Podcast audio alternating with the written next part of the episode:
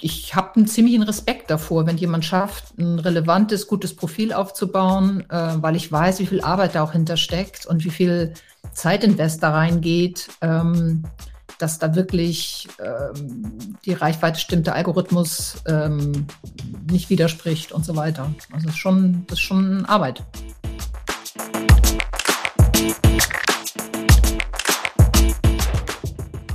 Herzlich willkommen zu Business Unplugged, meinem Interview-Podcast rund um das Thema Digitalisierung. Mein Name ist Johannes Pohl, ich bin Gründer der Piopex und ich spreche mit GründerInnen, UnternehmerInnen, Führungskräften und anderen Heldinnen des Businessalltags über ihre Unternehmen, Visionen, Ideen und Herausforderungen. Kurzum, spannende Themen, spannende Menschen, von denen man lernen kann und inspirieren.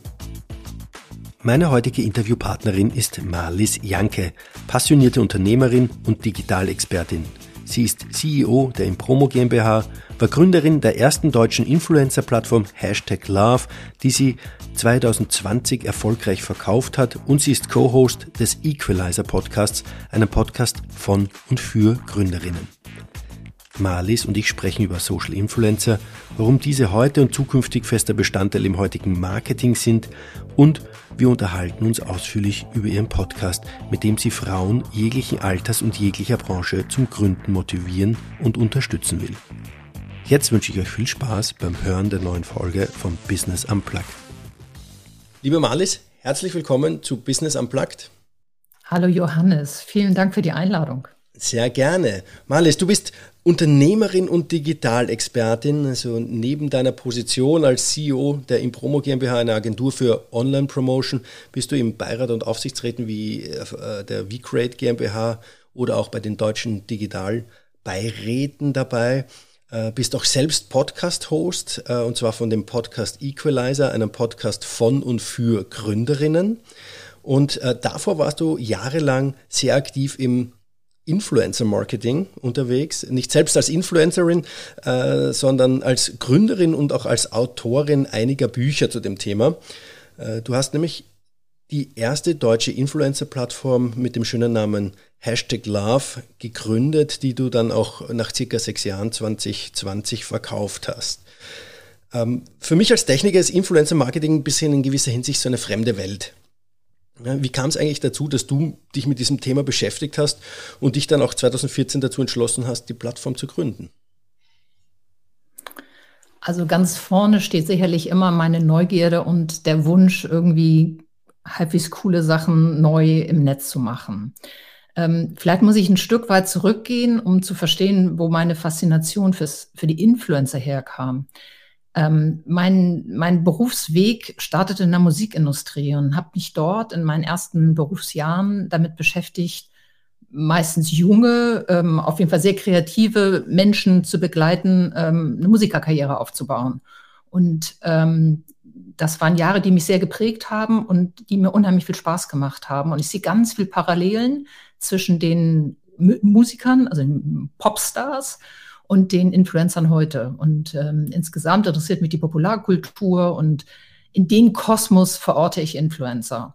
Mir ist das deshalb wichtig, dass ich das so sage, weil ich selber keine Influencerin bin, aber super spannend finde, wie ähm, die Mechanismen von Reichweite funktionieren. Und um deine Frage zu beantworten, wie kamen wir zu dieser Plattform? Das war tatsächlich kundengetrieben. Also zu dem Zeitpunkt, das war so 2013, ähm, hat, äh, haben wir mit der Agentur in Promo ähm, für die Filmindustrie gearbeitet und äh, unter anderem 15 Jahre für Paramount. Und die haben sehr wohl beobachtet, dass es neben den normalen, also den normalen traditionellen Medienpartnern jetzt immer mehr Personen gab, die im Social Web große Reichweite aufgebaut haben. Und die haben bei uns in der Agentur tatsächlich Druck gemacht und gesagt, wie schaffen wir das mit diesen reichweitenstarken Menschen, damals hießen sie noch gar nicht Influencer, zusammenzuarbeiten. Und dass solche Zusammenarbeit ging, das sah man zu dem Zeitpunkt schon, weil die Gaming-Industrie, die Gaming-Industrie mit ähm, großen YouTubern sehr erfolgreich zusammengearbeitet hat. Und das war es wirklich erstmal eine Herausforderung seitens ähm, der Kunden. Und ähm, dann kam ähm, meine Lust und mein Spaß daran, nochmal also praktisch Agentur weiterzudenken und zu überlegen, wie könnte denn ein Businessmodell aussehen, dass wir ähm, als Agentur auch davon profitieren und eben diese großen Influencer mit ähm, integrieren in Kampagnen. Und dann haben wir eigentlich sehr klassisch eine Geschäftsmodellentwicklung gemacht, also mit Design Thinking, mit ähm, ersten ganz kleinen Prototypen und äh, haben ganz klein angefangen. Also die erste Seite war eine ganz peinliche Frontend-Seite in WordPress irgendwie zusammengebaut vom Praktikanten, wo wir einfach erstmal getestet haben, haben denn diese Influencer, die, wie sie hießen ja noch gar nicht so, haben die überhaupt ein Interesse daran, ihre Reichweite zu monetarisieren? Das war erstmal diese Grundfrage, die wir ja klären mussten. Ähm, und damit sind wir erstmal online gegangen. Und, und, diese Plattform, wenn ich das richtig verstanden habe und auch richtig recherchiert habe, sie bringt quasi die Influencer und die Unternehmen zusammen.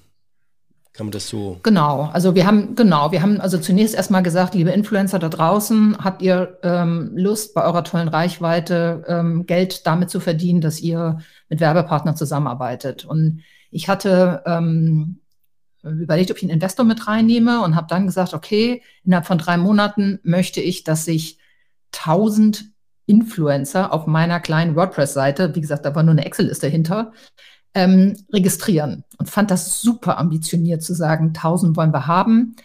Und wir hatten, glaube ich, 5000. Also es war, ähm, es war zu dem frühen Zeitpunkt, wie gesagt, 2014, ähm, das war noch so frisch, ähm, aber doch schon so marktreif, dass die Influencer verstanden haben, damit können sie Geld verdienen. Und haben tatsächlich auch schon aktiv Ausschau gehalten, wie kommen wir an Kooperationspartner oder an Werbepartner ran.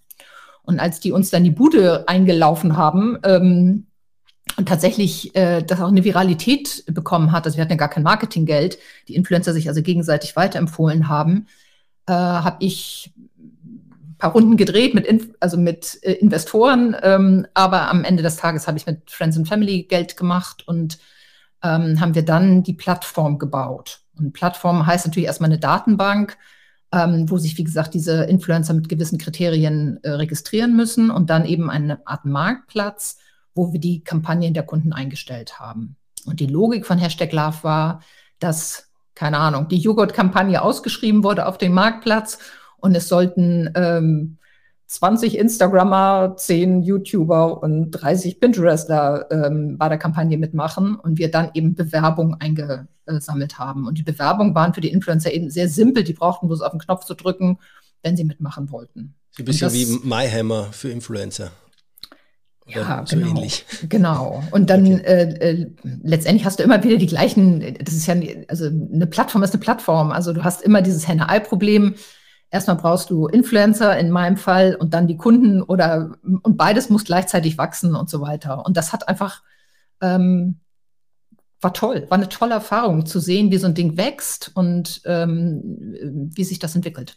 Also du hast wirklich auch, auch das Startup-Feeling wirklich ähm, pur miterlebt vom, ähm, ja, wie gesagt, wir haben die Idee, wir probieren es, wir schauen so ein, machen ein MVP ganz banal und schauen, wie kommt es an den Markt und ihr dürft jetzt die richtige Zeit erwischt haben da anscheinend. Genau, also ich fand es gar nicht so banal, also ich habe das wirklich, ähm, ich hätte mal gesagt, mit Handbuch auf dem Schoß auch gemacht, das ist jetzt übertrieben, aber habe äh, sehr stark im Netzwerk auch immer wieder ähm, diskutiert, wie welcher Schritt der nächste kluge Schritt ist, um möglichst nicht so viele Fehler zu machen. Natürlich haben wir Fehler gemacht und ähm, daraus haben wir riesig gelernt und das war eine ganz tolle Erfahrung. Wir haben das dann ja viele Jahre auch sehr erfolgreich betrieben.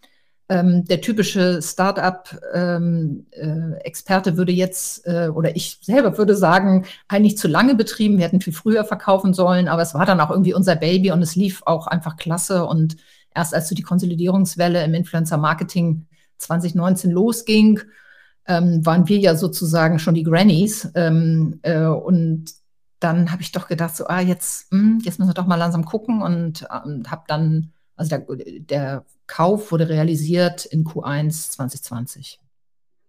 Aber es ist eine spannende Erfahrung. Also von der ersten Idee wirklich so ein Ding mal aufzubauen, ähm, auch eigenes Geld in die Hand zu nehmen und zu gucken, wie rekupten das und wie viel Risiko bin ich selber bereit, ähm, haben auch so ein bisschen rumprobiert, inwieweit wir internationalisieren und haben dann auch zugegebenermaßen gesehen, dass die, die ähm, fremdfinanziert, also die wirklich Investoren reingeholt haben, dass die auch ein Stück weit an uns vorbeizogen und uns Marktanteile abgenommen haben. Das ist so. Da stehe ich auch zu. Mein Weg war es einfach nicht ähm, und gut, wie es war. Ich muss dazu sagen, ich habe Erfahrung mit, Invest mit dem Investor, weil ich, als ich ganz ursprünglich mal gegründet habe, ähm, das war 1999, äh, also schon sehr lange her, da brauchte ich einfach ein Startkapital. Und daher wusste ich, oder hatte ich einfach so meine persönlichen Erfahrungen gemacht mit dem Investor. Also ich, ähm, ja. Also es ist nicht dein erstes, erstes Startup gewesen, aber das, was jetzt ähm, in den letzten Jahren sehr intensiv oder sehr viel Zeit ähm, konsumiert hat. Genau, mhm. genau. Sehr spannend. Wenn ich jetzt sage, ähm, Influencer ist es eine Krankheit oder ist das äh, ein Job? Das ist ja so ein Satz, den man oftmals im Alltag irgendwie hört. Das, da schwingt bei vielen irgendwie was Negatives mit, äh, so ein abwertendes Image, äh, auch obwohl jeder weiß, dass Influencer sehr stark genutzt werden in der Wirtschaft und ähm, in der Industrie. Kannst du vielleicht dafür die Leute, die da dieses unterbewusste negative Bild haben, einfach vielleicht einmal Licht ins Dunkel bringen. Was macht denn so ein Influencer? Was ist denn so ein Influencer eigentlich? Ähm, ja, was, damit, damit sich die das vorstellen können. Ja, also man kann, ich, ja, also mich nervt immer so ein bisschen, äh, also ich glaube, sagen wir mal so, wir sind alle Kinder der, der traditionellen Medien noch und natürlich ähm, ist es eine Freude für die traditionellen Medien, ähm, Influencer zu bashen. Das muss man ja vielleicht auch mal sagen, weil natürlich gehen Werbegelder rüber zu den Influencern und weg von den traditionellen Medien. So dass man vielleicht vorweggeschoben ähm, und ansonsten ähm, glaube ich, dass da also diese Creator sehr unterschätzt werden und das geht auch nicht weg. Das werde ich auch immer wieder gefragt. Das wird bleiben.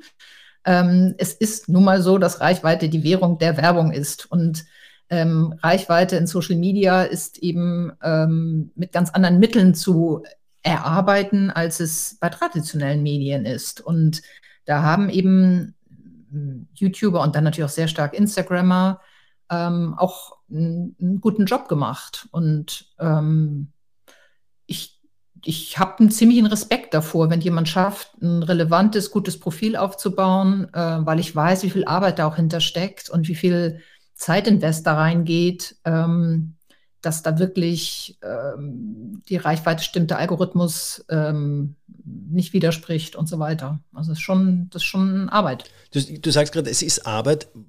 Welche Arbeit steckt da dahinter? Es ist, ich meine, ich kann es mir vorstellen, wenn ich als Instagrammer, ich muss die Fotos machen, ich bekomme, ich muss Unternehmen wahrscheinlich heranschaffen, die mir auch Artikel geben. Also ich würde über die Plattform jetzt funktionieren, dass da zumindest Influencer und Unternehmen zusammenkommen. Aber da steckt ja auch noch viel mehr dahinter, oder? Als ich nehme jetzt einfach das Produkt und mache einfach ein Foto und das war's, ja, und stelle es halt online. Also wie du schon sagst, natürlich gehört da irgendwie eine Strategie hinter, eine Content-Strategie. Da gehört äh, äh dazu, sich zu überlegen, wer ist meine Zielgruppe. Ähm, da gehört dazu, zu überlegen, äh, zu wie viel Prozent im Feed möchte ich denn überhaupt Werbung haben und wie viel bin ich bereit, ähm, Platz zu machen für Kooperationspartner, um meine Authentizität zu behalten und ähm, nicht ein reiner Werbekanal zu werden. Ich glaube, am besten, ähm, also ich, ich finde immer, die, die beste Begrifflichkeit für Influencer ist neuer Medienschaffender, weil für mich sind es Medienschaffende und das äh, klingt auch ein bisschen weniger despektierlich und ähm, ähm, die Arbeit hast du eben gerade selber beschrieben. Also natürlich gehört da irgendwie ein Konzept zu, wann mache ich es, dann gehört dazu ähm, Fotosession, dann gehört dazu, wie inszeniere ich denn überhaupt, was ich machen will? Also wie inszeniere ich denn auch meine Werbebotschaft und ähm, wie schaffe ich es, meine Follower zum Reagieren zu bringen? Also das ähm, ähm, ja, ist eine Kunst für sich. Aber wie gesagt, ich bin kein Influencer. Also ich bin diejenige, die Bock hat, eine Plattform zu bauen und die Unternehmerin, die versteht, dass hier ein Medientrend sich entwickelt und dass ähnlich wie damals in der Musikindustrie meine Künstler sich hier ähm, Medienschaffende ähm, zu neuen Popstars werden. So, das ist mein, mein Blick darauf. Dann, dann lass uns auf das doch kommen. Äh, neue Medienschaffende zu neuen Popstars werden zu lassen ab wann ist man denn eigentlich so ein Influencer, ein Social Influencer? Oder kann ich das irgendwie Ausprägungen definieren oder kann ich das klassifizieren? Wann bin ich dort, dass ich sage, okay, komm, jetzt bin ich im, im Konzert bei den Großen im Pop, im, äh, ja. und fülle die Stadien. Also ich kann das vielleicht damit beantworten, wir haben äh, überhaupt keine Begrenzung ähm, eingeführt, sondern bei uns konnte sich auf Hashtag Love jeder Influencer bewerben, äh, der mitmachen wollte. Und äh, am Ende des Tages entscheidet ja der Kunde, mit wem er zusammenarbeiten will. Vielleicht will er ja mit dem sehr authentischen, sehr glaubwürdigen äh, Creator lieber zusammenarbeiten, als mit dem, der eine sehr hohe Reichweite hat. Und ich finde das schwierig, äh, da so ein ähm, klare Benchmark äh, zu nennen, weil ähm, also erstmal gibt es verschiedenste Plattformen. Wir reden ja nicht nur über Instagram, sondern auch über YouTube, über TikTok oder äh, äh, Pinterest, was immer. Ähm, und ganz entscheidend ist ja, wie groß ist überhaupt meine Zielgruppe? Also wenn ich ein Spezialist bin, ähm, dann reicht mir, dann ist eine geringere Reichweite trotzdem äh, sehr wichtig. Ich kann dir ein Beispiel geben. Wir haben ja sehr viel immer wieder für die Filmindustrie gearbeitet.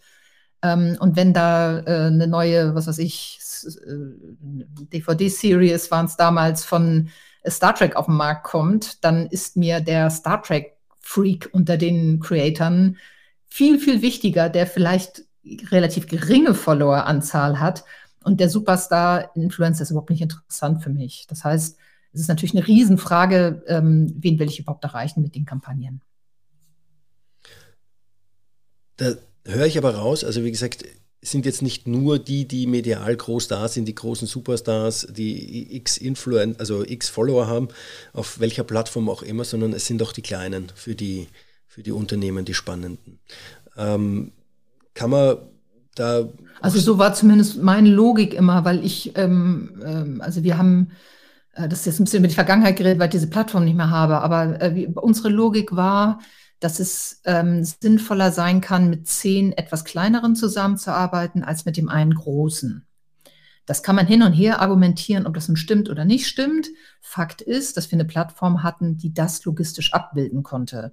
Das heißt, habe ich eine, eine, keine, keine Plattform, sondern mache das über Excel, kriege ich vermutlich irgendwann ähm, eine Macke oder äh, brauche ewig dafür, ähm, zehn Influencer für eine Kampagne am Dienstag äh, zu koordinieren. Und ähm, das war unser USP und damit sind wir auch sehr gut gefahren, dass wir einfach gesagt haben, nehmt eine Nummer kleiner und davon zehn und dann ist es in der Summe die gleiche Reichweite, als wenn ihr einen Superstar habt, der vielleicht oder eigentlich nie so 100 Prozent passt. Das war unsere Logik.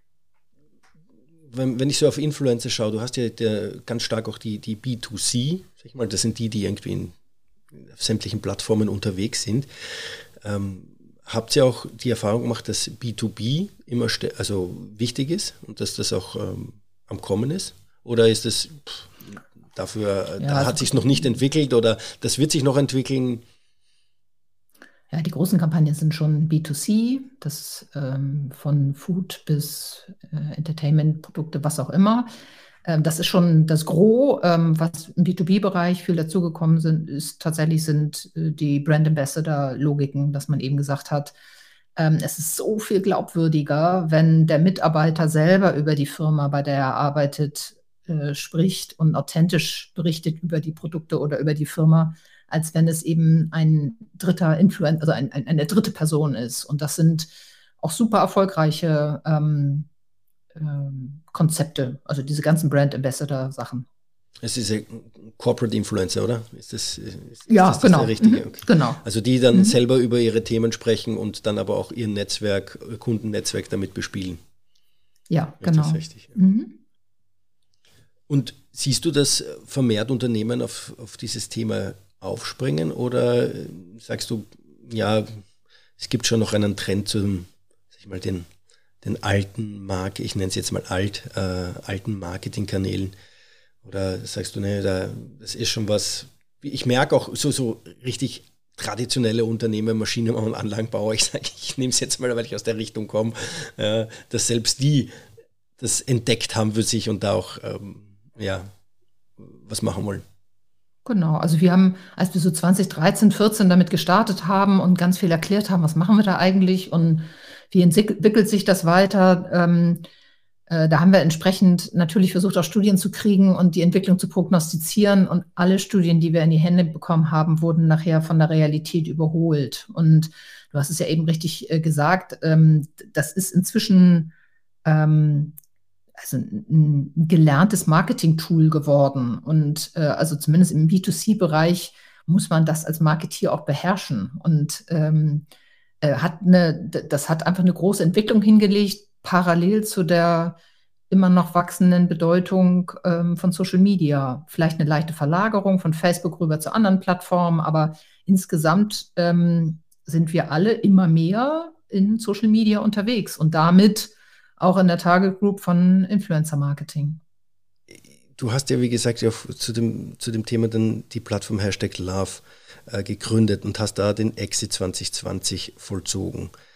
Ähm, du hast es kurz erwähnt, was die Gran ist irgendwie in, in, in, dem, in der Zeit, wo dann die Konsolidierung stattgefunden hat. War es jetzt nur rein das oder sagst du auch, nee, jetzt es war für mich einfach auch genug, ich, äh, ich möchte einfach jetzt dann wenn ich jetzt auch auf den Podcast, äh, den Equalizer-Podcast äh, blicke, auch noch irgendwie was zurückgeben, weitergeben, die Erfahrungen teilen ähm, oder einfach da auch jetzt sagen, okay, komm, ich habe jetzt wirklich ähm, Gutes, Positives als auch Negatives erlebt in meiner Gründerzeit. Ähm, das muss geteilt werden. Ich möchte auch irgendwie supporten, weil das ist ja auch oftmals bei Startup-Gründern, die dann den Exit machen, dass die sagen, okay, ich gehe dann auch irgendwie ins, in, ins Investment und so weiter und möchte halt andere Startup-Gründer noch fördern. Was war da bei dir der, nebst dem Grund, okay, jetzt ist die Konsolidierung, wir müssen jetzt irgendwie raus, gab es da noch andere? Ja, also erstmal war da so eine Grund-Business-Logik, äh, dass ich sehr, sehr spannend fand und auch herausfordernd fand, so eine Idee, die geboren ist, ähm, zu einer Firma zu machen, zu einem, einem lukrativen, vernünftigen ähm, Business über mehrere Jahre und das Ganze zu krönen oder abzuschließen mit dem Exit. Das war schon ähm, so theoretisch, wie es jetzt klingt, ähm, was Spannendes, was ich einfach einmal erleben wollte. Und das ist eben ähm, ähm, so eine Due Diligence mal mitzumachen und zu überlegen, wie will ich denn so einen Vertrag ausgestalten, wie ist dann meine Earnout-Phase. Das waren alles ähm, Bestandteile, die ich ähm, super spannend fand und super lehrreich fand und machten sozusagen den, den Life Circle auch rund, so würde ich es vielleicht mal ausdrücken. Und ähm, ansonsten habe ich eine große Message und äh, die habe ich aber schon länger und das ist, dass ähm, Frauen unbedingt ähm, sich trauen sollten und mehr Mut haben sollten und aktiver gründen sollten und eine Gründung äh, eines Startups als Karrierealternative verstehen sollten. Und das ist mir deshalb ein Anliegen, weil ich ähm, natürlich die, die Zahlen kenne, also den Female Founders Monitor, wo ähm, also unter anderem dort, ich glaube, wir liegen ähm, bei frauengeführten Startups äh, bei unter 20 Prozent, 16, 17 Prozent. Und das ist ja eigentlich totaler Quatsch, dass wir da nicht äh, eine deutlich höhere Prozentzahl haben. Und ähm, ähm, ich versuche irgendwie so, so, so einen kleinen Anschub mit dazu zu geben, um Frauen zu überzeugen, dass sie es ähm, probieren sollten und losmachen sollten. Was hörst du dann von den Frauen als Gegenargument, warum sie es nicht tun? Also direkte Gegenargumente höre ich ja nicht. Also ich ähm, spreche vor allen Dingen mit Frauen, die gerade dabei sind. Ich höre dann eher diese Problematik nicht durchzuhalten. Also dieses, soll ich es doch aufhören? Und auch das ist natürlich ein, ein Punkt, wo man nur Mut machen kann zum ähm, Durchhalten. Ähm, und die Gründe, warum Frauen nicht gründen, ähm, da gibt's, die sind, glaube ich, sehr mannigfaltig, ähm, aber es hat, ähm, mm, ich glaube, es hat ein bisschen damit zu tun, dass es auch einen Mangel gibt an Role Models und an, an Frauen, die sagen, hey, äh, pack's an und äh, probier's doch einfach mal aus. Also die, die Mutmacher so ein bisschen fehlen und da hoffe ich, dass ich so einen ähm, kleinen dazu, Teil dazu ähm, beitragen kann. Und in dem Zusammenhang hast du ja auch gemeinsam ähm, den Equalizer-Podcast mit deiner Co-Moderatorin oder Co-Hostin äh, gegründet. Äh, der Equalizer ist der Podcast von und für Gründerinnen. Ich, ich kann den nur jedem empfehlen, reinzuhören. Es ist super spannend. Äh, vor allem alle diejenigen, die zum Thema äh, Gründen oder ähm, zum Gründen nachdenken, sind auch nicht nur Frauen im Gespräch äh, in den einzelnen Folgen, äh, wenn ich das äh, richtig im Blick habe. Magst du das nochmal in deinen Worten mal beschreiben, was ihr in dem Podcast ähm, auch, ja, worum es geht, was ihr macht, ähm, wer reinhören sollte, wer so eigentlich die klassischen Hörer sind? Ja, erstmal vielen Dank, Johannes, hier für den Shoutout. Ähm, Äh, und übrigens, das ist auch ganz lustig, hier mal auf der anderen Seite zu sitzen und nicht die Fragen zu stellen, sondern Antworten äh, kenn zu finden. Kenne ich, hatte ich erst äh, Also unlängst. eine tolle Herausforderung. hatte ich erst unlängst. Es ist sehr, sehr, ja, eine neue Erfahrung. es ist, es ist der Rollenwechsel sozusagen, genau. Ähm, ja, wir haben ähm, letzt, Anfang letzten Jahres tatsächlich ähm, ähm, mit meinem Co-Host oder Freundin, kann ich glaube ich auch äh, ehrlicherweise sagen, äh, Heidrun Twesten, haben wir gemeinsam sinniert, wie wir diese gruseligen Zahlen, die ich eben schon zitiert habe in Bezug auf Gründerinnen, ob wir da irgendwie unseren ähm, Teil zu beitragen können, um da so ein bisschen gesellschaftlich ähm, in eine andere Richtung zu arbeiten. Also das eine eben, dass viel zu wenig Frauen wirklich Startups gründen. Und dann die fast noch gruseligere Zahl ist, dass das äh, Risikokapital, also das Venture Capital, zu unter fünf Prozent ähm, nur an frauengeführte Unternehmen geht. Und das sind einfach ähm, so äh, spätmittelalterliche ähm, Situationen, die man eigentlich kaum noch glauben kann. Und ähm, unser erster Ansatz war, ähm, ein Fachbuch zu schreiben. Ich habe ja Erfahrung als Autorin. Ich habe damals, als ich aus der Musikindustrie ging, äh, ein Buch geschrieben, Der Weg zum Popstar habe dann über Influencer-Marketing ein äh, Fachbuch geschrieben, das jetzt auch in der zweiten Auflage schon draußen ist.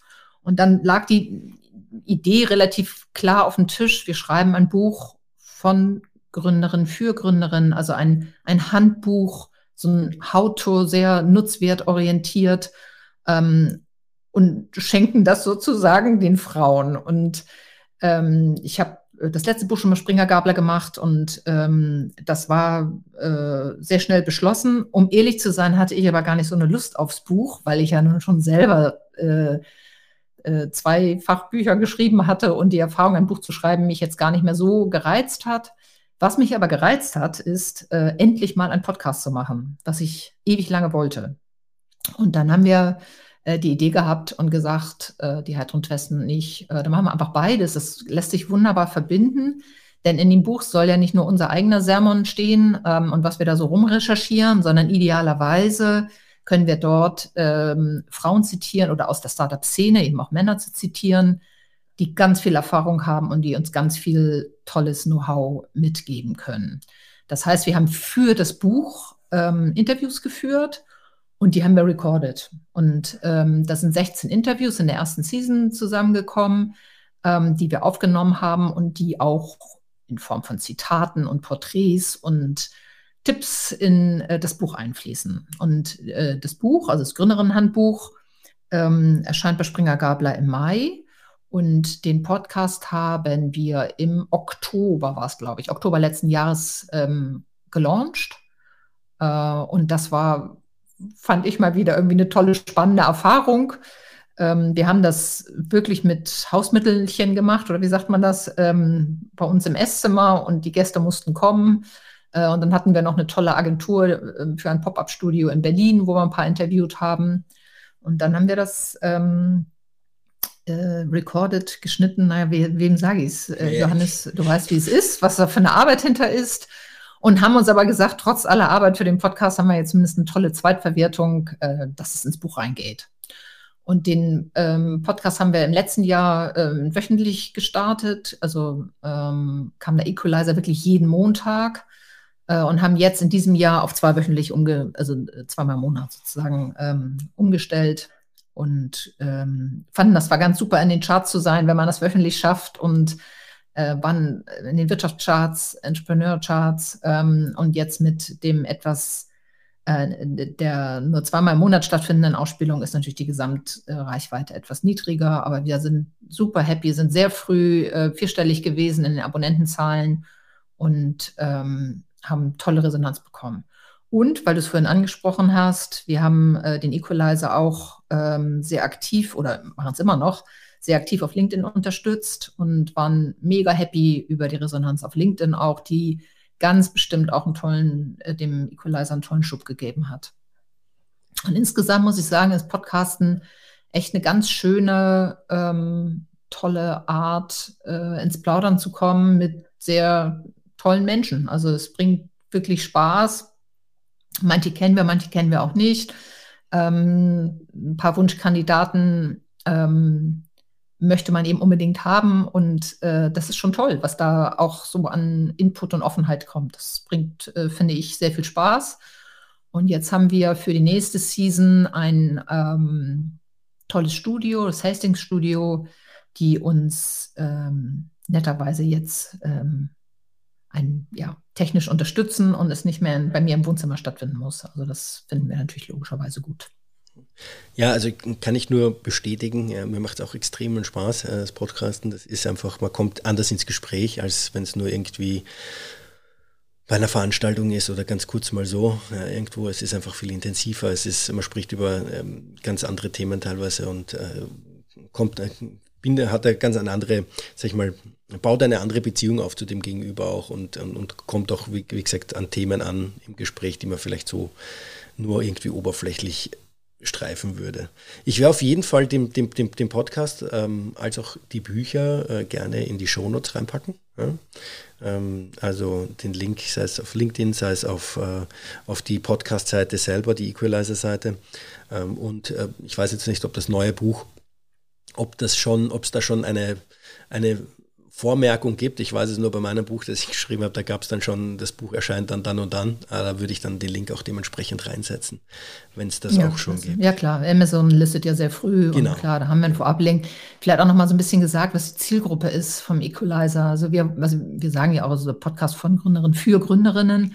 Ähm, es geht wirklich darum, ähm, ähm, nutzwertig äh, den Frauen, die mit dem Gedanken spielen, äh, zu gründen, beziehungsweise das erste Gründungsjahr ähm, so ein Stück weit zu begleiten. Und ähm, da haben wir, also versuchen wir wirklich eine gute Mischung äh, in den Podcast-Folgen zu haben zwischen ähm, Frauen, die uns ihre Expertise für Business Angels geben oder ihre Expertise aus der VC-Welt geben oder natürlich ihre persönliche Geschichte, ihre Startup-Geschichte erzählen.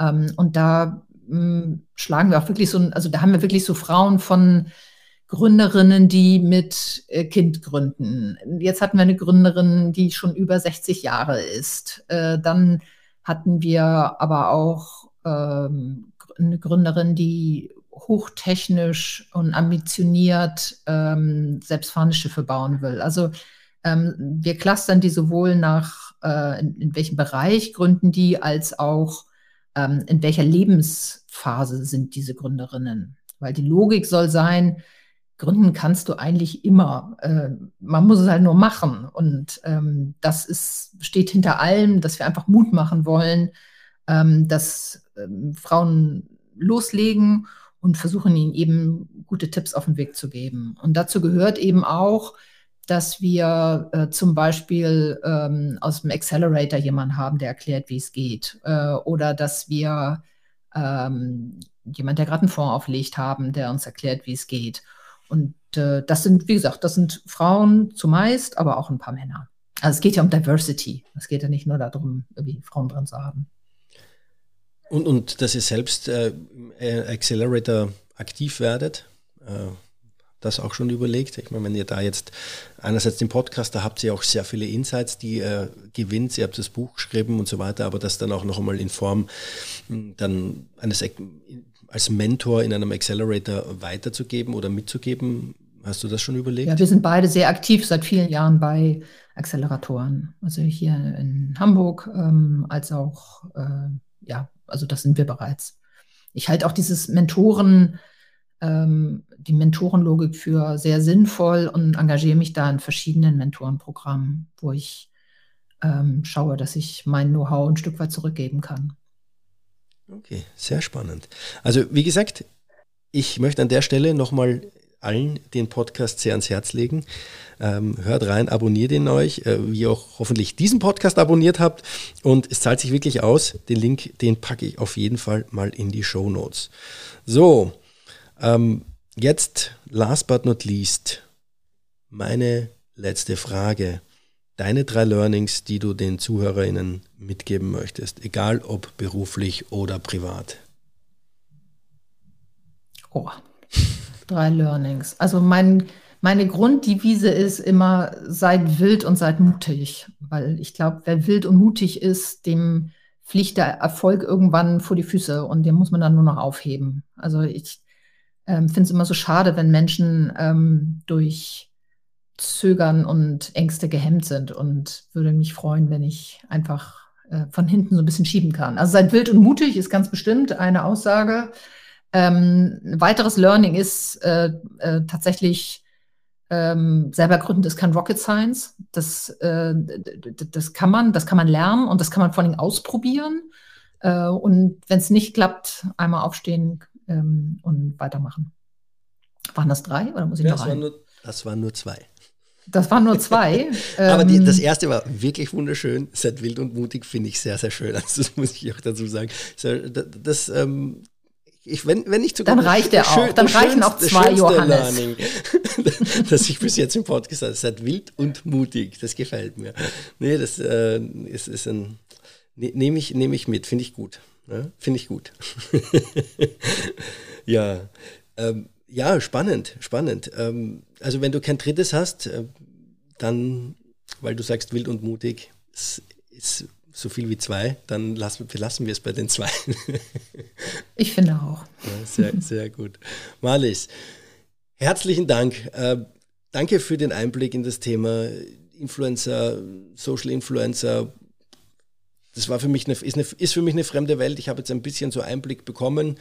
Ähm, worum geht's? Was ist es? was, was steckt denn da dahinter, ja, äh, dass das wirklich auch ähm, kein leichter Job ist, das Ganze, dass das auch immer interessanter wird für die ähm, traditionellen Industrien, sage ich jetzt einmal, und jetzt nicht nur die äh, Konsumgüterindustrie und äh, äh, ja, also sag ich mal, die nur B2C oder primär B2C machen, sondern dass das auch im B2B wird. Danke für den Einblick auch in den Equalizer Podcast, ähm, der Mut machen soll für also der Frauen Mut machen soll zu gründen, egal welchen Alters und äh, egal in welchem Genre, wenn ich das jetzt äh, so zusammenfassen darf. Äh, und ich freue mich, äh, ja, wie es bei euch weitergeht im Podcast und äh, wie es dann bei dir auch so weitergeht, was dann noch alles so für Ideen aufkommen äh, und wo es dich dann noch weiterhin verschlägt äh, in der nächsten Zeit. Alles herzlichen Dank. Vielen Dank, Johannes. Hat Spaß gemacht. Freut mich. Das war das Interview mit Marlies Janke. Infos zu Malis, ihren Büchern sowie dem Equalizer Podcast findet ihr wie immer in den Shownotes. In zwei Wochen geht es dann mit Folge 26 weiter. Bis dahin alles Gute und viel Spaß.